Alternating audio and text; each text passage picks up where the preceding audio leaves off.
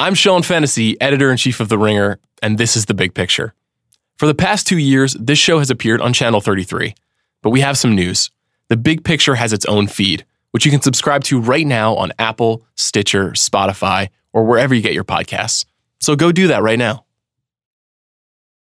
You're only there once. You only get to do these scenes once on a film.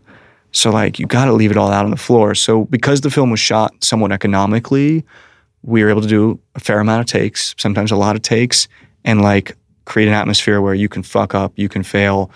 Let's find a happy accident.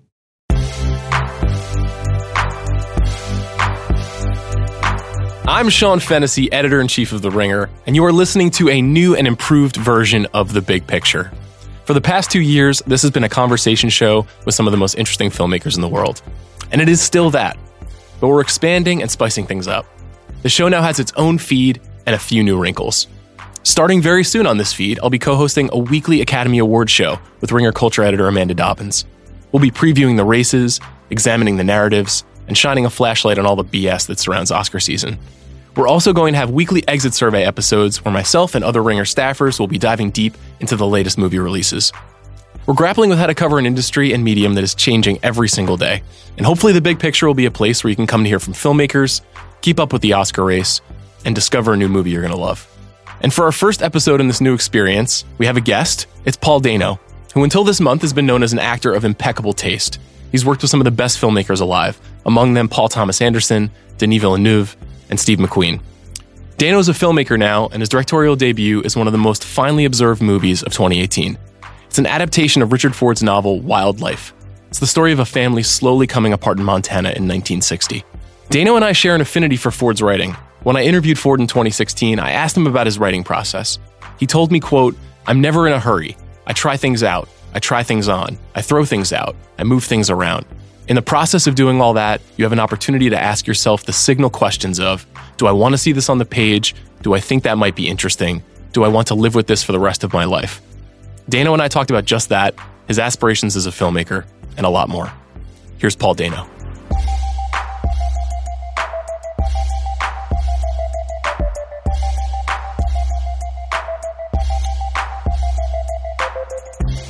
Man, I'm so delighted to be joined by Paul Dano, who has his directorial debut, Wildlife, out now. Paul, thanks for coming in. Yeah, thanks for having me. Paul, why, you know, I'm a Richard Ford fanatic. Why is this your first film? I'm so fascinated that it is. Great. I too was a Richard Ford fan. I had just read Rock Springs, which is a book of short stories that I really love, and, and I really love the language that that that uh, book is written with. So the sports writers make maybe like a slightly different kind of style, and something about Rock Springs, I was like, I want another book like this. So I was in the bookstore open up wildlife. The first sentence and paragraph remains one of my favorites ever. You know, so I Can was you just, share it with us?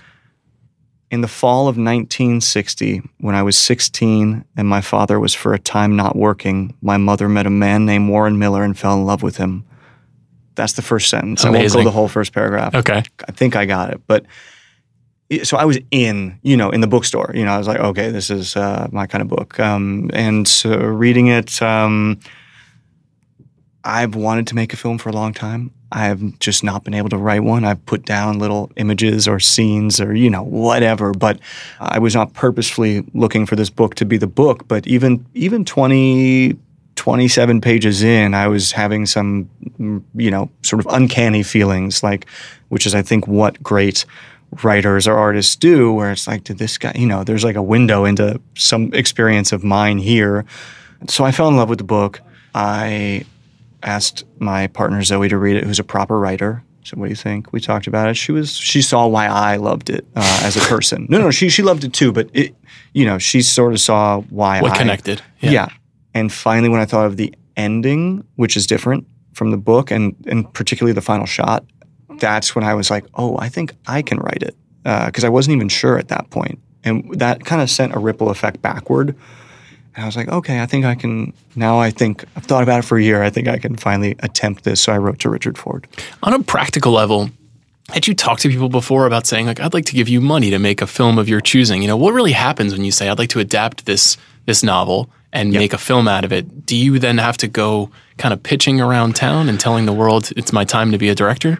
Totally, yes. And so the, the, the first step we optioned the book with our own money so we didn't have to answer to anybody, which was a very smart move for us in retrospect because it just allowed us to cultivate the script the way we wanted to and on our own time. And that was great. And frankly, we were paying our rent through like acting. And so this was kind of like, hey, this is ours. Let's, you know, uh, let's get it where we want it to be.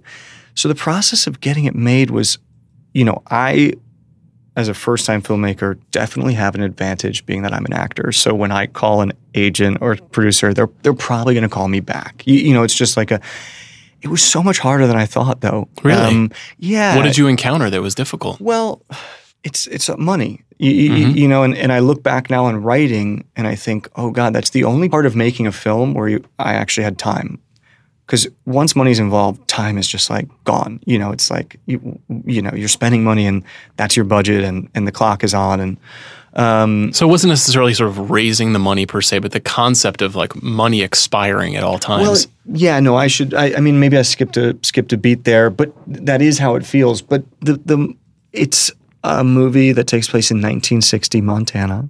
It's about a family, just like, just like every Marvel movie you've exactly, ever seen. Yeah, exactly. You know, it's like super classical American. I think the the material is resonant. I think it's for anybody who's you know had a mom or a dad or a kid or whatever. You know, I think there's something in there, but but it is a drama. It's a drama.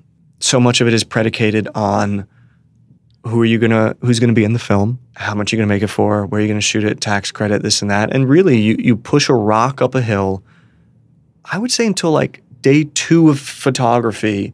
And then suddenly you start to feel the rock maybe going down the hill just a little bit. You're like, okay, we're actually doing this and we're making a movie. I saw Jake in the movie and I was like, okay, I know Paul and Jake have worked together. I suspect yeah. that there was some sort of relationship and that helped make this happen. Carey is the counterweight, Carey Mulligan. They're both fantastic in the movie, but was it essential to get two uh, two figures as notable as them to make a movie like this happen for you? Yes, probably, but also like aim high regardless. Yeah. So, so why them in they're, particular? They're really good actors, yeah. right? So it works out that it, you know, helps the film. Carey and Zoe did a play on Broadway together about 10 years ago and shared a dressing room and they're friends. And hence I became friends with Carey. And I actually met Jake for the first time at Carey's wedding. Oh, wow. Um, before I'd worked with him. So some synchronicity here. Yeah. So we thought we started with Jeanette, the the the, the, the mother character. She's because she's sort of so um, challenging, really, and complicated and mysterious, and it's really fine line to to walk for for any actor. And I feel like I wanted to see Carey get to be messy and like the the phrase in the rope and like the kind of split ends and you uh, you know first of all she's English so a lot of the English parts it's just kind of a different type of something. And and then you know it turns out she feels like she just hasn't had the opportunity to do that partially because I think from her perspective and, and Zoe's women don't get that opportunity on screen um, as much uh, and it seems like it cuts a little bit against type because we think of Carey as don't know about sweet necessarily, but there's a warmth to her, you know. Absolutely. And this is a very complex woman who's doing things, particularly to her son, that is very hard to unpack and understand why she's doing these things. I think it's Carey's best ever performance that I've seen. I, mean, I think she's really amazing Great. in this movie. Um, Me too. But you know, I, I that it was a bit of a challenge for her too. Yeah, and that's I think it's all that's also being an actor like whenever you get that kind of part that gives you that chance to do a little some to to unpack one extra piece of yourself you don't get to or the challenge. Usually you get your best work so i was hoping Carey would respond and and she did immediately. Um, and i don't think just because we're we know each other i wouldn't expect them and, and i wouldn't ask them to do that. So it was really about the script and the character. And um, she you know, she uh, she went all in, and and right from the start, like from the first phone call, like she knew, you know, she was like, "This is um, yeah, let's get to work. It's so great when you have actors like Carey and Jake who like really challenge you and challenge the script you've written, and they ask questions, and you go, and suddenly you have to, you know, relook at something you've spent a few years on, and go, okay, yeah, let me, okay, or actually, no, this is why this is here. And, and so that collaboration uh, is like so fun. Let's talk about that a little bit because I jumped ahead. I do want to talk about the writing. So I have two questions about this. One specifically, why do you think there are not more Richard Ford movies, adaptations of his films? Because I saw that you were making this movie and I was like, well, this is a no brainer. This is hmm. going to be incredible. And I, I've read almost all of his books. I really admire him. But th- he does have a cinematic tone, hmm. and it's unusual that there haven't been many. And then on top of that, I, I do want to hear what it's like to write with Zoe and write with your partner in, in close quarters. I imagine that's a unique process. So maybe you could talk Yeah. about those two things. Yeah, I, you know, I don't know. I know stuff has been optioned of Richards. In fact, when I wrote to him, I'm, I, I he might have even thought, "Okay, here's another option that's not going to happen," you Yeah, know, or sure. whatever. I don't know. Um, and I just don't know is the answer. Uh, he though had the sort of wisdom of n- knowing about film, one of the first things he said to me was, "My book is my book, and your picture is your picture, and you should establish your own, you know, values essentially." And it was like, well, that's like the, a sense of permission from somebody you admire. That's so important. Yeah, it is what what you want to do, but like it's kind of like okay, you know, um, that's a really nice way to start. Uh, Have you shown him the film? yeah, How did that go? I think he really loved it. Um, yeah, he did. Um, and it's funny. We talked after, and we, we kind of went through the film, and he he was really, I think, uh, happy. But um, there were certain things he was like, you know, I loved that moment, or when she said this, and I'd be like, oh, I'd be like, oh, well, that that was in the book, and he'd go, no, it wasn't. I was like, yeah, yeah, no, I'm pretty sure it was. And he was like, I don't think so. And we both didn't know anymore. But I think he was just it, that was that book's from I think 1990. Yeah. Um, so I thought that was just kind of sweet somehow. Either Uh, you tapped into his vein or you just used what he wrote. Yes, no, no. There's a lot from the book that's in there, and and and and that I love, and and particularly some of the. I mean, there's some beautiful dialogue and and and just surprising things that I, I don't have perspective on now. But finally, doing these things, I go, oh yeah. When I first read this, I felt in that diner scene when she asks about his name and her age.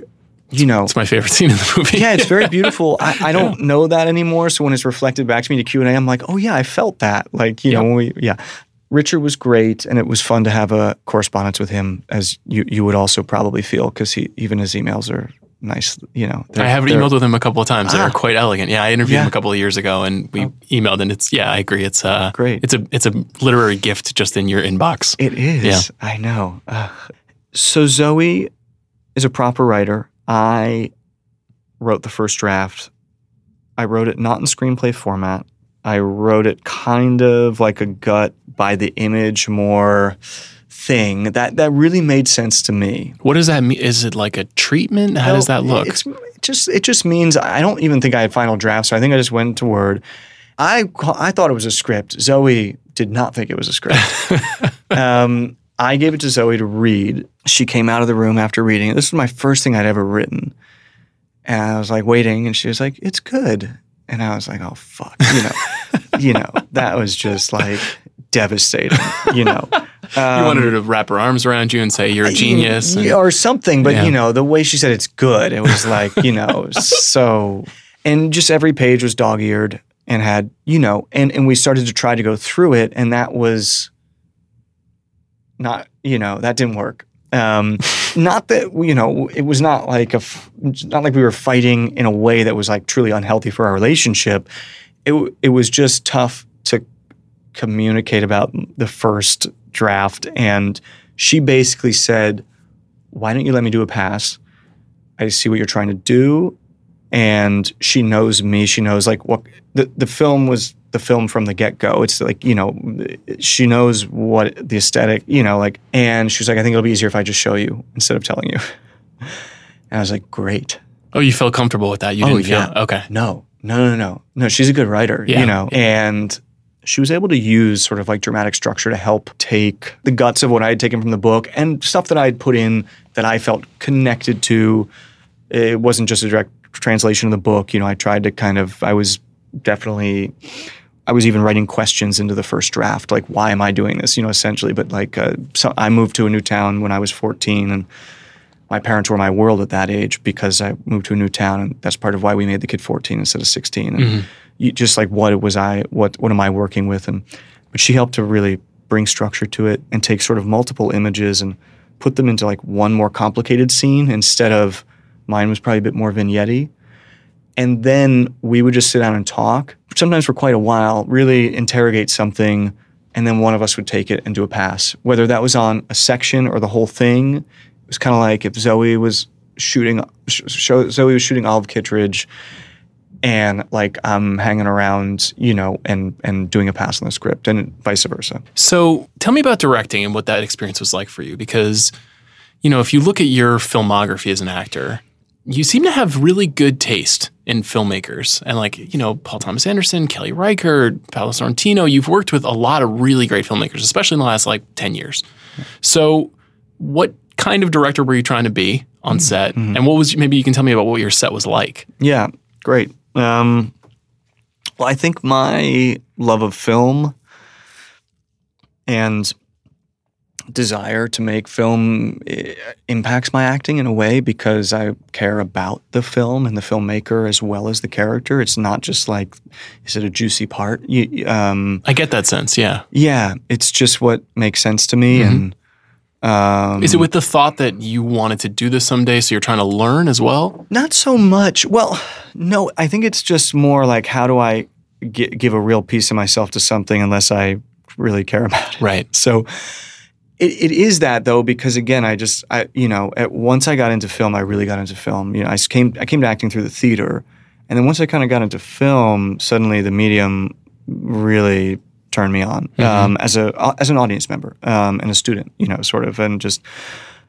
so yes, but there's just no way I'm on set as an actor and sort of observing why the camera is put where it's put. You know, on the on a day that I'm working, you're sort of there for that. You're focused Um, on that. Yeah, you have to be. And So, so what kind of what kind of director were you then? What, did you did you were you were you forceful? Were you Yeah. searching? You know, uh, searching is good. Um, searching's good, and that's I think always just a part of it. Um, did you did you storyboard this movie? No, but it was you know Mapped was- out? Yeah, yeah, I would say so. I would say There's like a handful of moments, maybe seven to eight moments that there's a couple of kind of tracking dolly shots. There's some some some moves that you're making that felt like things that were really conceived. Yeah, You know, is that something that you were doing ahead of time as well? Yes, yeah, for sure. And from day one of of daydreaming about the movie and writing the movie, I mean, it, you know, one of the coolest things that I've realized is that you make you're making the movie every step.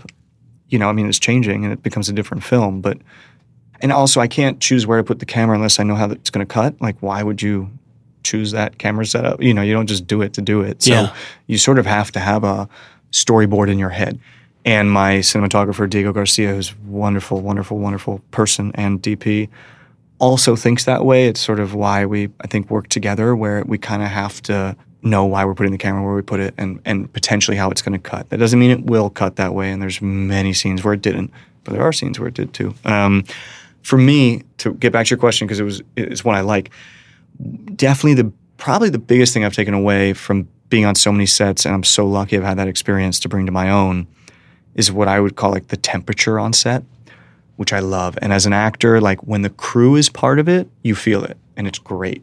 So a lot of the directors, directors you mentioned, their crew is usually happy to be there. Right. They want to be there making that movie. And as an actor, you can feel that. What do they do? How do you capture that? How do you hit the right temperature? Mm, I- hard work and and a lot of care. Technically, you're the leader or something or captain of the ship. I don't want to like call myself that. But, Sure. I mean the direct. You know, so your energy is.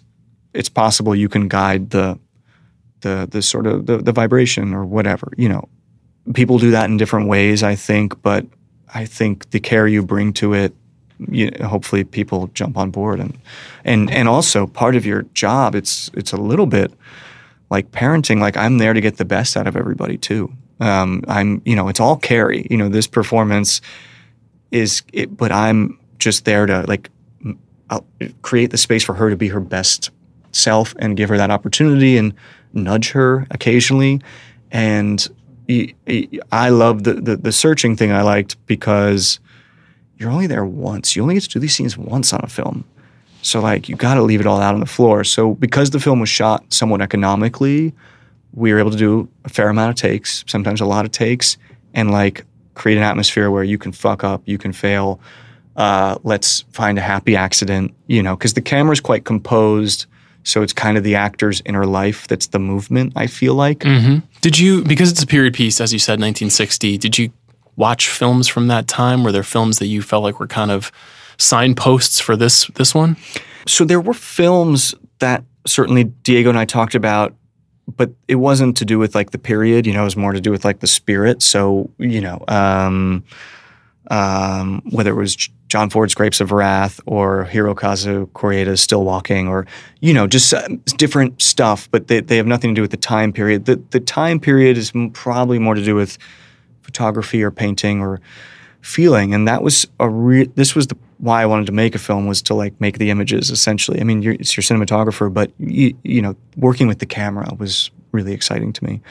And the best thing about doing a period film, even though I cursed myself a million times in pre-production because it's expensive and limiting and it's hard, is that you actually get to create the frames because I can't just point the camera at you because some detail is not correct. So the colors and the textures and like we really kind of my costume designer, production designer, cinematographer, and I like we really got to make the movie. Um, and I like that as an audience member, like stepping into a world, you know, or an aesthetic or, or whatever. Uh, I mean, it's kind of a hackney thing to say, but it is it is painterly. It's got style. You know, it, lo- it looks like a still photograph come to life a lot of the time, which is kind of a compliment when you're working on something in that time period too, because we've seen so much of what that looks like, but very rarely when it's alive.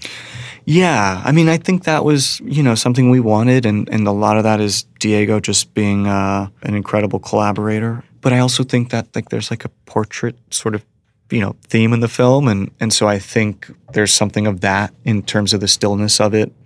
So, as you're making a movie like this, one of the things that I like about Ford's work that is complicated about Ford's work is he uses very big obvious themes at times. And there's a big obvious theme in the middle of this movie, which mm. is sort of fire and mm-hmm. burning mm-hmm. and what that means to a family, to a community, to a country. I was interested to hear you talk a little bit about like what those themes are for you, but also like how you contend with them and make them not hokey. Because in mm-hmm. a novel setting, you can imagine it and you can create it for yourself and it can be at the scale that you want. But you actually go out and mm-hmm. have to visualize that for your, for for the audience. Yeah. So what, what was that like? Yeah, that is a tricky balance, and and I've I think I've always been a less is more person. Um, probably just what I respond to in in, in life. So, um, you know, the fire. I think if you asked Richard Ford, I, I he would he would not want it to be a metaphor, or he would not say it. right. Know? So, it's funny to. Um, I think it's something for each character. You know, I that thing that the sort of American dream of like the, on the horizon is always better. When I get there, I'll be happy. That has always been really interesting and moving to me and sort of a trap almost sometimes. And there's an image in the book that's not in the film. Almost was in the film until you realize that we can't afford to do it and, and it doesn't need it. But it is, there's a bear up in a tree. Very, very famous moment in this book, yes. Yeah. The tree catches fire and fire rushes up the tree and the bear drops to the ground and like a ball of flames and runs off into the distance and I think ball lightning is the way he describes yes, it, right in the it book. was like ball lightning. Yeah, that's exactly right. Beautiful. I sort of feel like that that's like the parents in this. You mm-hmm. know, like they both. What I like about something like Jeanette's transformation or, or her journey or or whatever is, you know, a spark can cause a fire like very quickly, um, and it doesn't have to take a lot of time, and I like that like one moment in life can like set you off on a different course. And then technically like that sequence was day three of filming. We only got to do four days in Montana. That's all we could afford. The rest was in Oklahoma where they have a great tax incentive and, and Oklahoma was great to us. But the spirit of Montana is important for me and and for, and for the for the film. And as um, you said with Rock Springs, that's also where this story takes place. Yeah. The same setting. There's something connected to those two things. Yes, in fact, one of the short stories in Rock Springs, there's, I think one of the families is named the Brinsons. That, it's yes, a totally different story, right. but we knew when we were writing that we would only show the fire in one shot. It's, of, it's less know. is more. It's don't show yeah. the shark in the first hour, that kind of thing. Yeah. Yeah. Yeah. yeah, yeah. Um, let's talk a little bit about you and kind of what you're going to do. It's funny. I, in the last few weeks on this show, I had Ethan Hawke here. I just talked to Jonah Hill earlier this week. Mm-hmm. There's a bit of an actor filmmaker mm-hmm. moment happening right now. And I keep asking these folks, like, Are you a director now? Is this your job now? Do you what do you identify as? I don't want to be too simplistic about it, but I'm interested in Yeah. w- is this the direction you see your career going? Yes and no. I mean, I can't wait to make another film. Is that something that is starting to happen already? No, it could take a while, but it is definitely yes, it's going to happen someday. Okay. I don't know what it is, but I, you know, there's there's you know an idea maybe, but anyway, it it is definitely. But I've always felt sort of like reactive to the like I when I get bored is when I get sad, kind of, or you know something. So you know, after wildlife, I went did this like prison thing that is like so physical and like you know it's so What is that? it's this thing called Escape at Dannemora. It's going to be this miniseries. Uh, oh yeah, sure on Showtime. Yes, okay. And it's it was a reaction to like not acting for over a year, being in a nice edit room with air conditioning and just working in a really calm, like a normal job. And You so needed to- to punish yourself. I needed to go, yeah. Well, I needed to go, yeah, like break shit yeah. and sex and like you know it was just like and now that was a six or seven month shoot it's the longest i've ever done the next thing i'm to go do is do a play and it's because i think after a long thing like that like i need to shake up a process i'm like okay i need to like something you know to shake up just spending seven months on camera Mhm. um, so i do feel a little bit pliable meaning i don't know that i would be just like on one thing like i'm only a director now or i'm just an actor Seems like you're doing actually the opposite. You're kind of multiplying all of your opportunities. Seems smart. Uh, only a couple more questions, Paul. Um, what is your feeling about success for wildlife? How will you know if you have done the right thing? Obviously, the film is done, and I'm sure that you're happy with it. But we're in this complicated moment with independent film and the way that people find films and see them. So, for you personally, yeah what will success be? That's kind of a hard question. I know that we succeeded because I got to make the film I wanted to make. And so that's like one level of wow, like, okay, that's actually a you know, beautiful thing to be able to say. Like I the, the film is the film I wanted to make, you know, and, and not every you know, people have horror stories and it's still hard for me though when I go to see, you know, with an audience and is the sound right in the picture and, you know, what's the vibe and uh, you know, it, it's a funny, very vulnerable, a lot of years of work and I find it to be incredibly vulnerable um, to, you- to share it. As a performer, did you ha- do you have an awareness of sort of like the critical reaction to something? Do you look at the box office? Do those things Well, matter to you? As a director, it is um, totally different because I'm involved in every step of the process right now. So uh, yes, I'm, I get the you know reports on what people are saying, how things because you're trying to kind of figure out okay, like how can we help kind of guide this film now out into the world. Um, as an actor, I can look the other way. Uh, you usually know. I mean, you just know, but I usually don't read stuff Yeah. As a director, I think yeah, actually like it's maybe it's even part of my job to kind of know because I'm actually involved in like the marketing of the like you know we were working on a poster, we're working on a trailer, we're collaborating, and, and our IFC has been great about that, and and so I do feel somewhat of a responsibility to kind of know. Um, I of course would like the film to succeed on many levels. Um, I feel really proud especially of like Carey and Jake and our kid Ed, who I think is like a real He's great. real actor, and Diego's work and Akin and my production. You know, like I feel like a proud parent or something, and now we're kind of sending this this this film out, and um, It's very good. You have a lot to be proud of. well. Thanks. I'll let you go on this. I know that you haven't had that much time to watch a lot of films lately, but I we do end every show by asking mm. filmmakers what's the last great thing that they have seen. You're a mm. filmmaker now. Mm. Paul, what's the last great thing you've seen? Okay, I've just been rewatching the first season of Big Mouth to get ready for Yeah. the second season. Oh God, that's very funny. That's a funny show. What do you like about Big Mouth? Oh, I mean, I, you know, so I think a lot of my work is kind of serious, you know. Yeah, but there's, there's a- weirdly synchronicity between Wildlife and Big Mouth. I think. Wow, I like that. Think about that. You know, this sort of coming of age, figuring out who we are. What have our parents done to us? Sure. there's something there. Okay, yeah, yeah. I, you know, and like, like that's just a part of me that needs like time. Mhm. So I find a lot of my of home viewing to be, you know, a, a laugh, and then what else? Zoe and I watch. You know what we were watching? We we rewatched Short Cuts recently. Great Altman film. and I don't know why. I think she'd never seen it, and I was so impressed by the flow. That movie's kind of like the editing is kind of like water or something. Like it moves between stories very quickly. Actually, I don't remember that, but it's it's not like you're with one story for a long time and then with the other. Like it's really cross cut and it really flows. And I that's quite an accomplishment of I guess writing and directing and editing. Uh, so I was really I liked it even better than I did when I saw it ages ago. Yeah, it's amazing how you can appreciate things when you know how things work as you get older. Yes. Paul, I'm, I'm sure you're learning more and more every day. Thank you very, very much for doing yeah, this show. Yeah, thanks.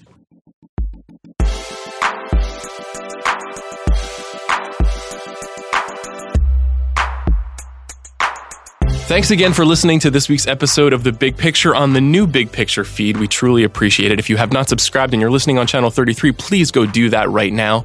And I just want to send a special shout out to my producer, Zach Mack, who is leaving The Ringer and has helped me so greatly in developing the show over the years. Thank you, Zach, and good luck in the future.